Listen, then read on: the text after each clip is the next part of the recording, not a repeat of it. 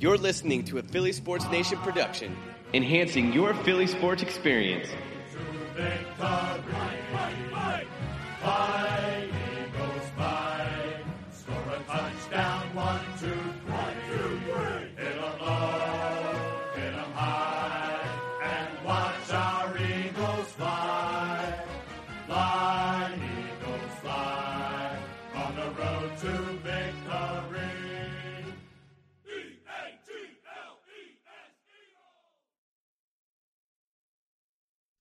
What's going on, Eagles Nation? Welcome to the latest Birds Banter podcast presented to you by PHL Sports Nation and sponsored by Anchor. My name is Matt Loopy and I'm joined by Logan Banker. We are members of PHL Eagles Nation, enhancing your Eagles fan experience and keeping you up to date on all things Eagles. So, for the past couple weeks, the Eagles have been in OTAs, um, a big phase of the offseason, getting everyone together the rookies, the free agents, the trade pieces. Everyone's coming together and form this 90 man roster that we're going to see all summer going into the preseason. And there's been a lot of uh, headlines going into training camp here. Um, the first one being Miles Sanders, the second round pick from Penn State, has missed um, all of OTAs with a hamstring injury. So, Logan, what do you think about that?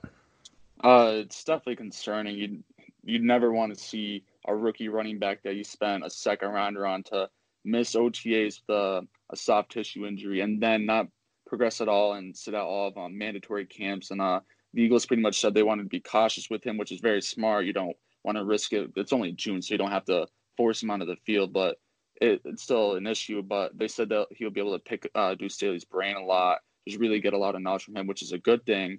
But um, the Sanders news doesn't come without um, some more drama. The Eagles made a pretty big medical staff change. They fired Stephen Stache, who was um, the team's head physician and internist, and uh, it's kind of a signal of things to come for the medical staff. His replacement will be Arsh Dhanota, who's going to be the team's chief medical officer. So we kind of we saw last year they had a 50% increase in injuries last season from 2017, and 2017 itself was already a big injury year. They lost Carson Wentz, Darren Sproles, Jason Peters, among, among other guys. So uh, it was so alarming, and it had so much of impact last season. The amount of guys that they lost, they lost so many starters last year. So um, them making this change kind of shows that they're they're done with dealing with the injury drama and done with having it affect them that much. So with Sanders being hurt and also Nelson Agholor missed, um, I think he only missed today and yesterday, but he still missed some time of mandatory camps. And um, so then making them making this change is a pretty big signal. So um, I think it was definitely a much needed one. You kind of had to change the dynamic there because you don't want to deal with this again this season. This team's so talented, so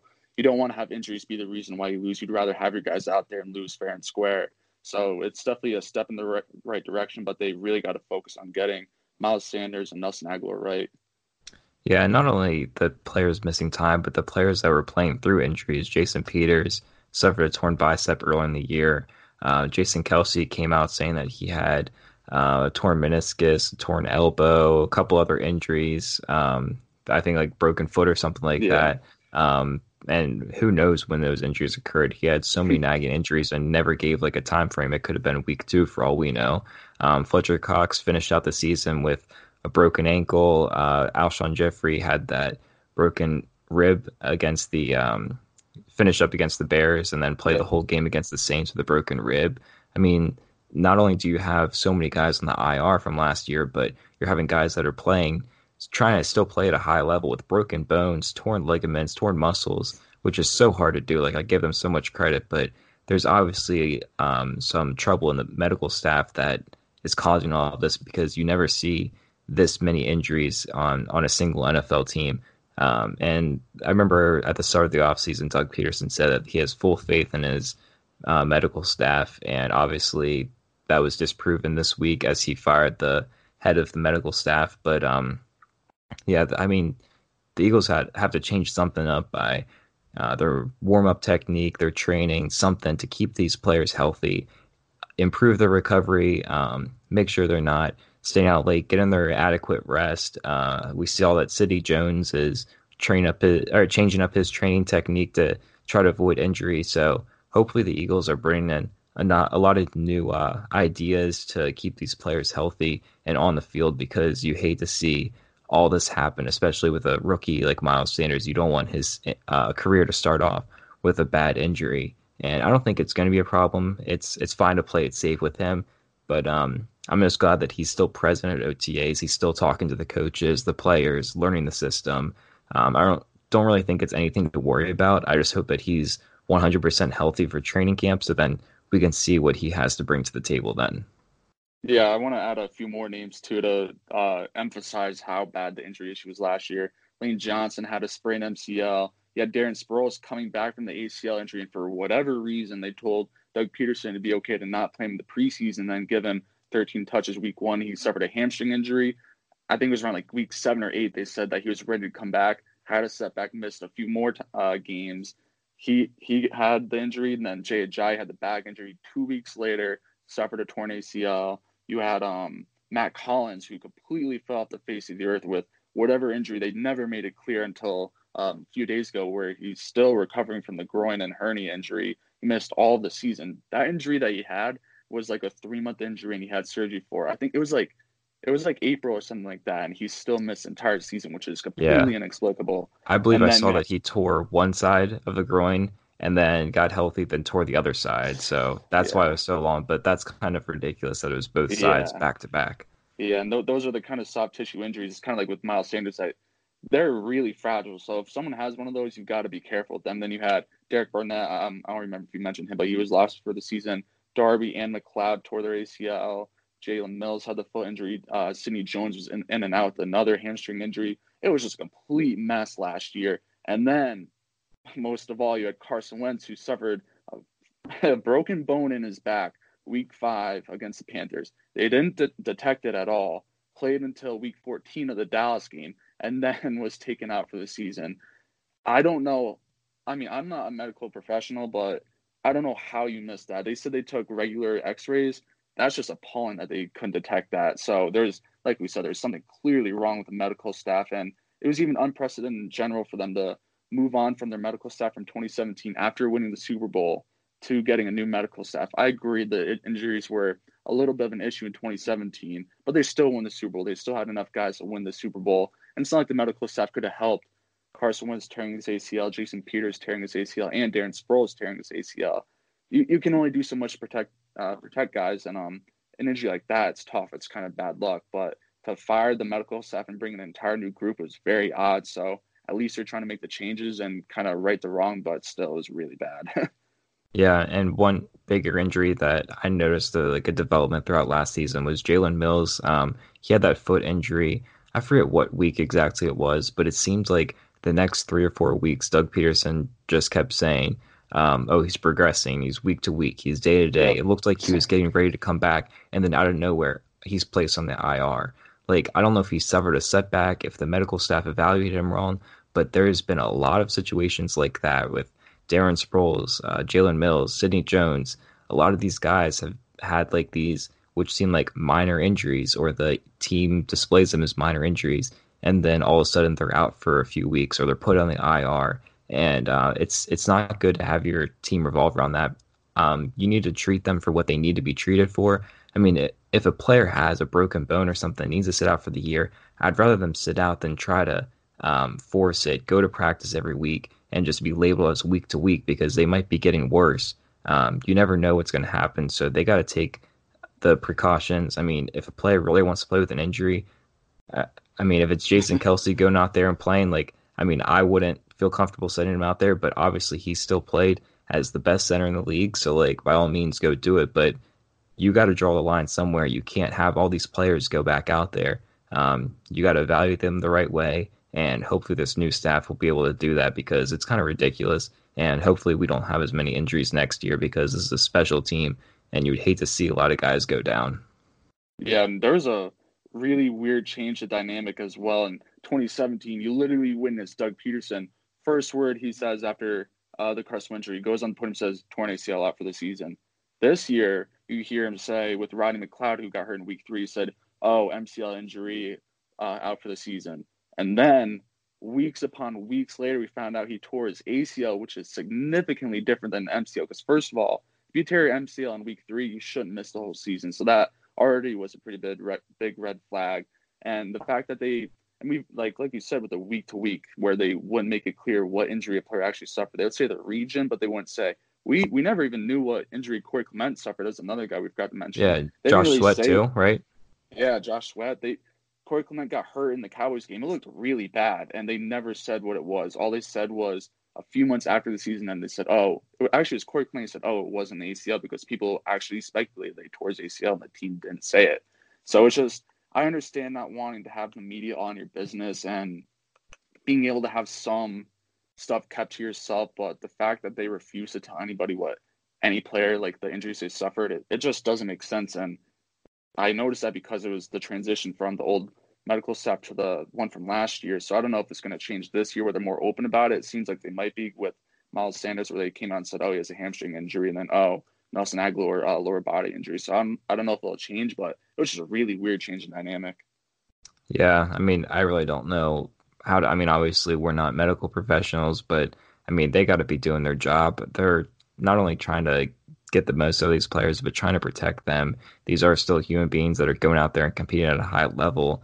Um, I mean, they need to have the attention and the care that uh, a lot of people don't require because they're going out there every week and playing a high contact sport, um, suffering a lot of injuries and stuff that they qual- uh, qualify as just wear and tear. But that could need a lot of attention because that kind of stuff adds up. Um, but I mean, I, I really hope it does get better because you don't want to see year after year all these injuries happen. I mean, I know injuries are a part of the game, and if a couple players go down, obviously that's not um, okay, but like it's kind of expected because it is football, it is the NFL, stuff happens. But I mean, last year it was over 15 players on the IR, uh, which is just insane. And um, you don't want to see that keep happening year after year because how are you supposed to compete at a high level? You can only have so many quality backups, you know? Yeah. And football players already have a short shelf life as it is. It's not like they're playing all all them playing 15 years like they are in the MLB or maybe even the NBA. A lot of football players only play five to seven years and they're out of the league, if that. So, how do they think it's going to be if you're putting a player out there with a torn MCL, hoping that he's going to be there for years to come?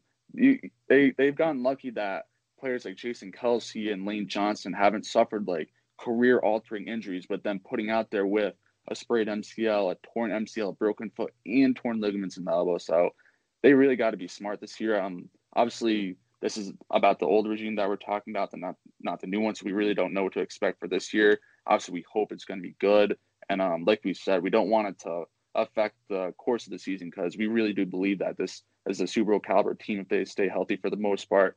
As you said, Matt, injuries happen. It's football. Stuff's going to happen. You can't really control it, but just the amount of injuries, you can't have that. So hopefully, like we've said, they're able to fix the issue and the team will all around be able to be for the most part healthy and just kind of have a little bit of an improvement in that department. Yeah, definitely. And uh, I agree. A lot of players do have a short life, uh, short shelf life, but uh, there's a few players on the team that do not.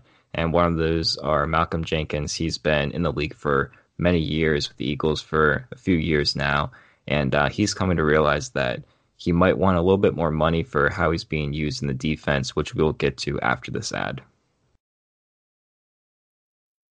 So I'm sure you're all aware that Malcolm Jenkins had a little bit of a holdout during uh, the start of the OTAs. It wasn't mandatory, but now the mandatory minicamp went underway. He did show up, which was great to see. But um, as Logan and I mentioned, he was at the AO1 Foundation softball game with the team. He's still being involved, talking to them every day.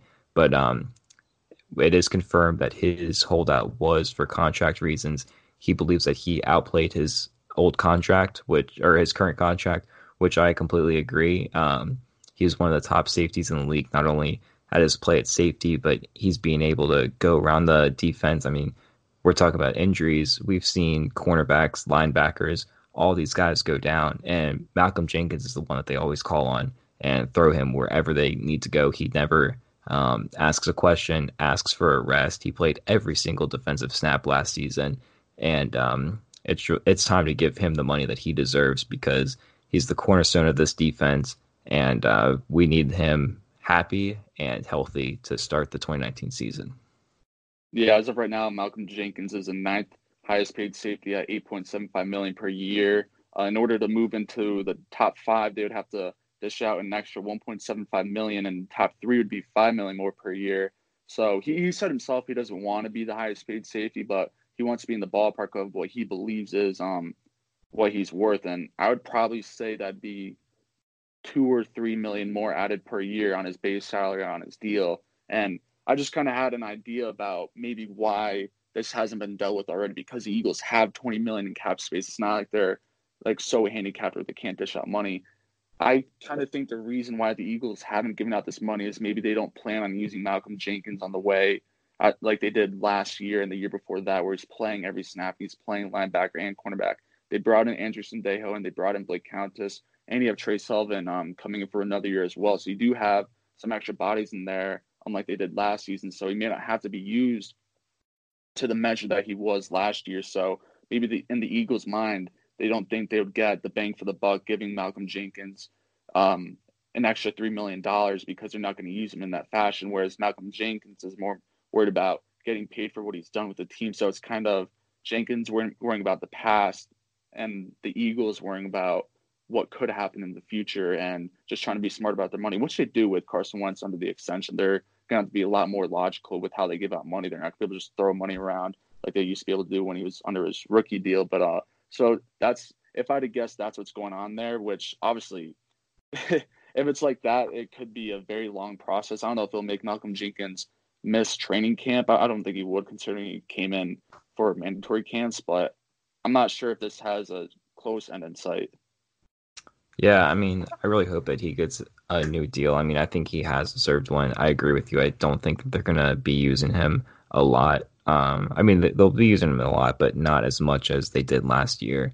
Um, hopefully, everybody will stay healthy so he doesn't have to be thrown around like everywhere um, as he did last year. But as you said, there's five pretty good safeties on this team, all the way from Jenkins to Sullivan um, on the depth chart, and it's kind of easy for them to plug in a lot of different safeties wherever need be. Um, they don't need Jenkins doing all the work, and a lot of people forget that a lot of the reason why he was on the field every single snap last year was because Rodney McLeod went down with an injury. There was a lot of um, uncertainty at the other safety position ever since McLeod went down. You got Maddox back there, Corey Graham, Tre Sullivan, a lot of different like trials. Um, it was almost like a tryout almost every game at the start of the um, time without McLeod because they needed to find out who was going to be best behind him. And people were all like, oh, move Douglas and Mills back there to safety. And there's a lot of uncertainty. And Jenkins was the only kind of concrete safety you had um, in the backfield, which is really important. But now that you have a healthy McLeod and three viable backups that you can plug in whenever need be, Jenkins doesn't need to be relied on that much. Yeah, and you also had um Jordan Hicks go down with the injury, so which forced him to play more at linebacker. He actually played more snaps at linebacker last year than at safety. Um, but really, what it comes down to is just what kind of deal Malcolm Jenkins wants, because I could see it being okay to give him an extra 1.5 million on his base salary per year, and then throw in an extra three million, three million in incentives. Where if he does have to play that measure, he's going to get the money he deserves Whereas if he doesn't have to be used every single snap and he isn't being forced to make the amount of tackles he makes and having to be dynamic enough to play back, being a ball hawk, and then also going in in the trenches making tackles. So, it, if but if he wants a bunch of guaranteed money, I'm not sure if he's going to get that anytime soon. I mean, I can't see because he mentioned how great of a relationship he has with Jeffrey Lurie and Howie Roseman. I can't see them putting the middle finger up and saying, "Nah, we're not doing it." But it, it's a it's a really weird dynamic, and out of all people for it to happen to Malcolm Jenkins, considering all he's done for the team, it's pretty surprising. But just considering what it seems like is going on, it, it's it's tough. It's really tough, and I don't know if when the Eagles will get around to dealing with it. I thought maybe they would really focus on it once they got the Wentz extension done, but it's it's been a few days, if not a week, since he signed the extension. So not really sure um, where when this Jenkins deal is going to happen. Yeah, I mean, at least now that they're on the same page, Jenkins made it clear what he wants. Uh, I'm sure he told them a lot more than the media knows. Um, he probably gave them uh, a price range of what he wants for a um, a restructured contract or um, kind of extra bonus or something. They probably know all the details that he wants, and I'm sure they're working behind the scenes because uh, this is huge for the defense and they kind of took some precautionary steps if he wasn't going to return by uh, working out Jonathan Cyprien and with Jenkins back and a possible extent or a restructured contract on the way, I doubt Cyprien is going to join the Eagles this season. But um, they definitely were worried because they took the precautionary steps with that workout. And um, I'm just glad to see Jenkins back. And he took to like Twitter and Instagram and um, showed some pictures of himself in Eagles um, uniform, and he's excited to be back with the team. But I mean, he does deserve this money, and uh, you know, it's kind of like Wentz. He wants to be here, but he wants to get what he deserves. Obviously, Wentz isn't greedy for money. I don't think Jenkins is either, but they understand that they're playing at a high level. They're the leader of their um, side of the ball on the football team, and they need to make sure that they're locked up um, and they're getting not only the money that they deserve, the um, confidence and the credibility of what they've for what they have been doing for the offense and the defense.